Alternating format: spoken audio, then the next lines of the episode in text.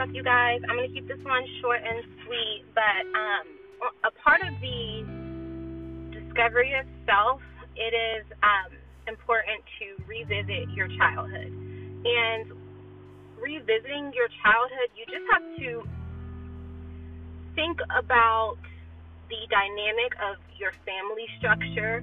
You have to think about your belief system, um, things that were instilled in you. You have to think about the traumas that you've experienced.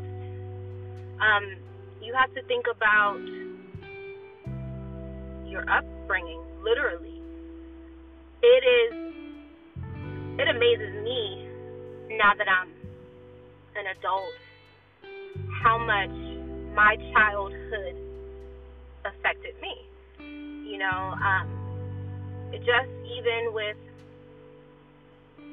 I'll use religion for an example. Um, my grandmother was a pastor, and she, their their religion was apostolic Pentecostal, so like super, super, super, super, super strict. Like my grandmother, like she didn't even wear pants, like, and I would be forced to go to church. Um, and back then, I always, I, I believed in God, but I just, I, I needed more than what the Bible was telling me. I needed, I needed to know God for myself. And so, one correlation is religion.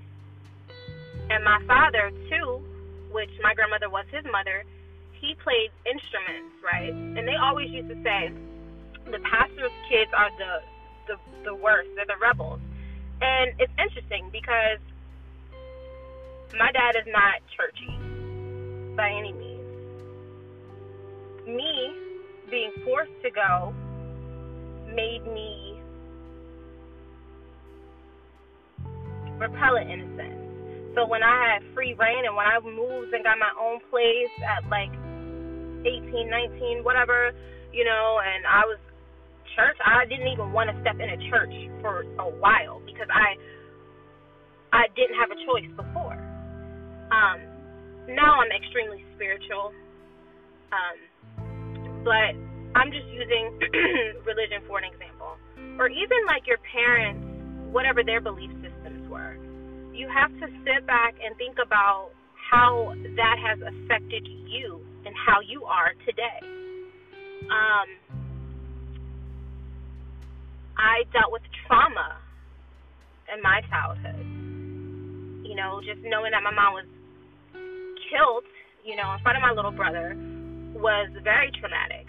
It numbed me in a lot of ways because I, now that I can acknowledge things, I remember telling myself, act like it did not happen so that I could cope with it.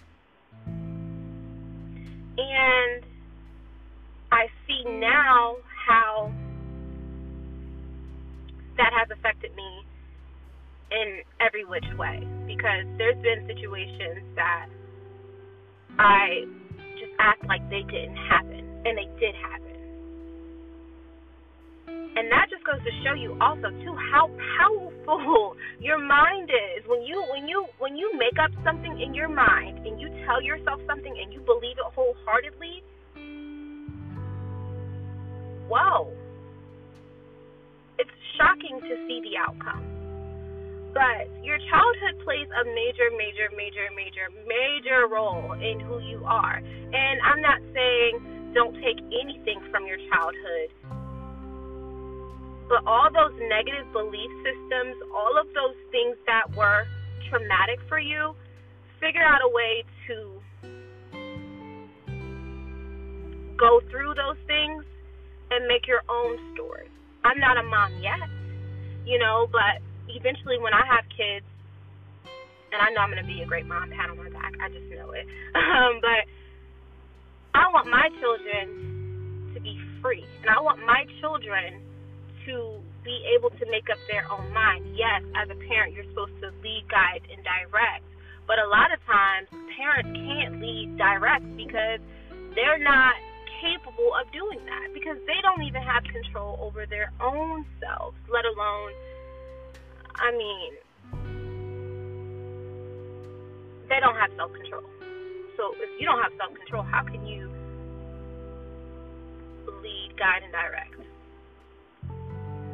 Um, so last night, as I was just meditating, I was thinking about my upbringing and how the how I was raised has um, affected me ultimately, you know. And it's I wasn't I'm not gonna say that I was raised horribly because that's not the case. I mean like just the family dynamic, you know. Um, that's what I mean. Like I go around, um, so like my friends like I'll use like a childhood friend as an example. You could tell like how she was raised opposed to how I was raised. You know, um, you could tell people that come from a large family versus people that come from a small family. You could just tell. But a lot of times we are brainwashed at such a young age because we are taught these things that our parents believed or our family believed, and it's not necessarily the right belief. So you have to be conscious of that, and you have to be conscious enough to know that you have to be your own person. And anything that you have experienced growing up as an adolescent, you can't allow that to make you who you're not supposed to be. I know like um like Asian families where education is like the end all be all. You know, um, I've heard stories where Asian families like their parents didn't play. Like you're going to school, you're gonna get straight A's, you're going to stay up all night and study and study and study and study and study. And you have some that have excelled in that type of environment, and then you also have some that have crashed and burned because of that force. You see, you know, what's worse than raising children and watching them become young adults and they not have any idea as to how to thrive, how to be their own person. And that's where all these identity issues come into play. You know, luckily, growing up, I think what MySpace had just come around, we still went outside and played. You know, these kids nowadays, they don't even go outside, literally. I can only imagine how they are going to be when they grow up. You know? So, in order to expand and evolve, you have to revisit your childhood, your upbringing, um, and it and it will allow you to think about why you act and react the way you do. You know, um,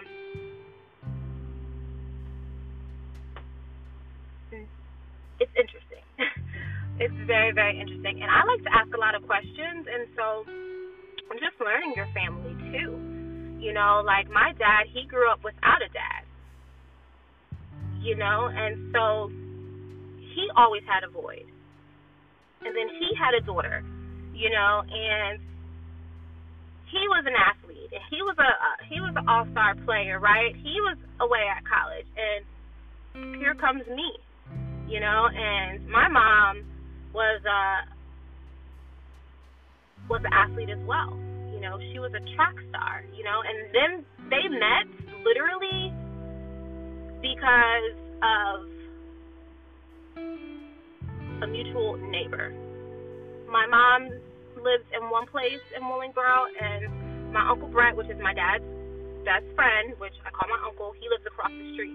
And they knew of each other, and then they just hit it off. But oddly enough, I never, my mom and dad, they never got along. like I I probably seen them in the room together speaking cordially to each other probably one time, maybe twice. So that just goes to show you how that type of energy rubbed off on me. There had been a disconnect. Um, you don't have to scream and shout to get your point across. You can literally talk. My mom, she was her mouth was crazy. Like she was super super classy, but she would like tell you off and not even use a curse word. And then you got my dad, who's this big bad wolf who don't play. you know, so I had to deal with adjusting to understanding that that is not normal. but I wanted to keep this short. Um, the self discovery journey, go back and revisit your